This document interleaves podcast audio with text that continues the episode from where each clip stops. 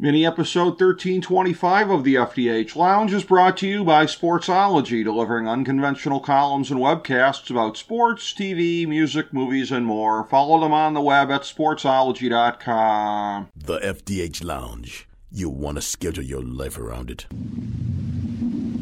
A long time ago, on a gloomy, wet Cleveland spring night, two men stand alone amidst the late night drizzle.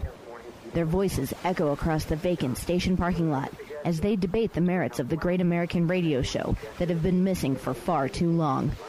On that night, an idea was born. That idea became the FDH Lounge.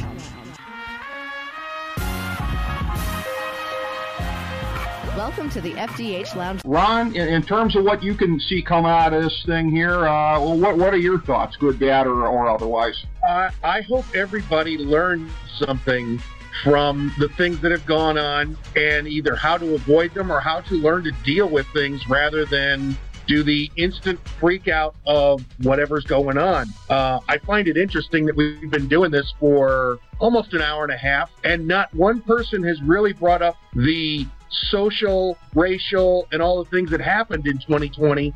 Sure. And what did we learn from that? Uh, good, bad, or indifferent. And, you know, ultimately you're responsible for yourself and a little bit for those around you. I hope people learn to take that responsibility for themselves and the things that they do rather than living consequence free. Um, you know, I, I remember some TV show special, something where they talked about learning to judge slowly. And that's not something anybody wants to do anymore. Uh, and I hope we can kind of get back to that a little bit that says, hey, you know what? I can listen to this other person's opinion. I may not agree with it, but at least I can listen to it and treat them as a human being rather than as a horrible human being. They should be all be locked up. You must listen to me. That that scares me more than anything. Well, yeah, very well said, Ronnie, and I'm, glad you mentioned about uh, some of these strife uh, parts of this as well, because it's uh, again t- t- 2020 that uh, for a year that uh, you know I know folks like uh, Chris and myself. Uh, looking back at history, you might look at a year like 1968. This really was a year. You had the 1968 strife, you had the 1918 disease, you had the 1929 crash of the stock market, albeit it recovered. It was a love child of uh, some of the worst years uh, together in American history. And uh, yeah, the strife was was definitely a part of it. Uh, Johnny, 1949, Black Death killing a third of Europe. I mean, we've we've we've faced more difficult situations as a species. Well, let me ask you this though, Chris, uh, because I got to tell you, like early summer when when there were the riots and that kind of stuff happening, I, I just I don't know that I've ever felt this before in, in my life because the pandemic was still going on. I really felt like the Earth was spinning off its axis. I really, really felt like nobody knows where things are going to be going from here. Uh, did you feel that at any point in time here, like, like this was just completely spinning out of control? No, I didn't. Okay. Uh, you know, the the riots and other things are, I think, were ended up being more of a function of you. Uh, they came right off after lockdowns. Right. I think too much of this ends up being uh, bottled up youth using a, you know uh, grievances as an excuse to go out, loot, burn, destroy, and, and I think youth has always sort of had a tendency to want to do that. Um, and you combine that with, you know, unfortunately leadership in some um, urban centers in some cities that was more than willing to let it take place. I mean, I mean, my God, you, the press doesn't even bother to report anymore on on the Antifa in Portland had a riot on New Year's Eve. Did you Right. know they might ransack more sections of Portland? Um, you know, you don't even know that because they have city leadership that's willing to let it happen. Uh, and the press that's now just bored and talking about it. Um, so do I think that that's a great shift in terms of the overall population and whatnot? No. I mean, look, I mean, that's again, 99.9% of Americans aren't out rioting and doing things like this. Um, that's a lack of leadership in, in, um, that allowed this stuff to fester. And, um, and, and, and they need to be held accountable on their own end. But I never really felt like he was getting out of control. Now look, I mean, again, I would have felt like it was getting out of control if we were seeing, you know, roving bands rolling through all sections of society, burning and looting and, you know, You know, we, we just weren't at that point. It was a very, in the end, despite media, it was a very limited, uh, you know, segment that was out there doing these things.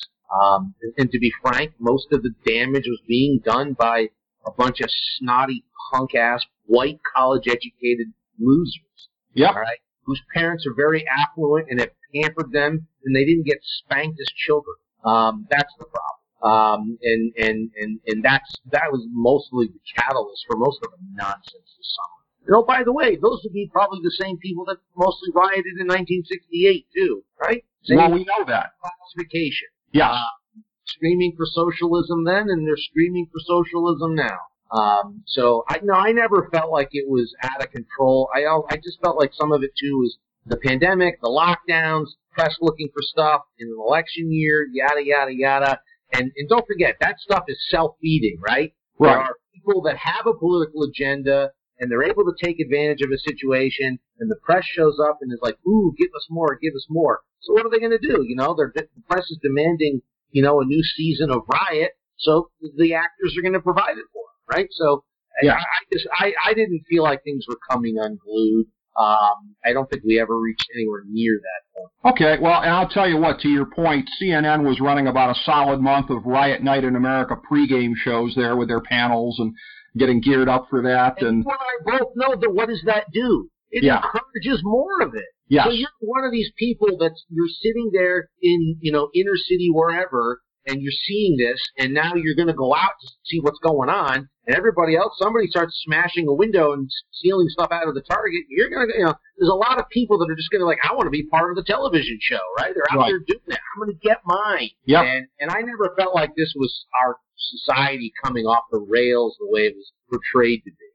Well, I, I was I was scared that it might. I mean, if it expanded beyond those areas, then you know, if you're starting to look at having to call out the National Guard into like, you know, suburban and even ex-urban areas, then you got real issues because it would have been spreading further. Thankfully, it never came to that. As as we're turning all the way around on this thing here, uh, looking uh, back at the year and, and ahead, uh, Johnny, it, it's interesting to come to you on this one here because the point that I've made in some of our private Zoom calls here one of the definitions coming out of the 60s and the 70s was that, hey, a conservative is a liberal who's been mugged by reality. And, uh, Johnny, I don't know if you're yet a conservative, but you, my friend, are a liberal who's been mugged by reality.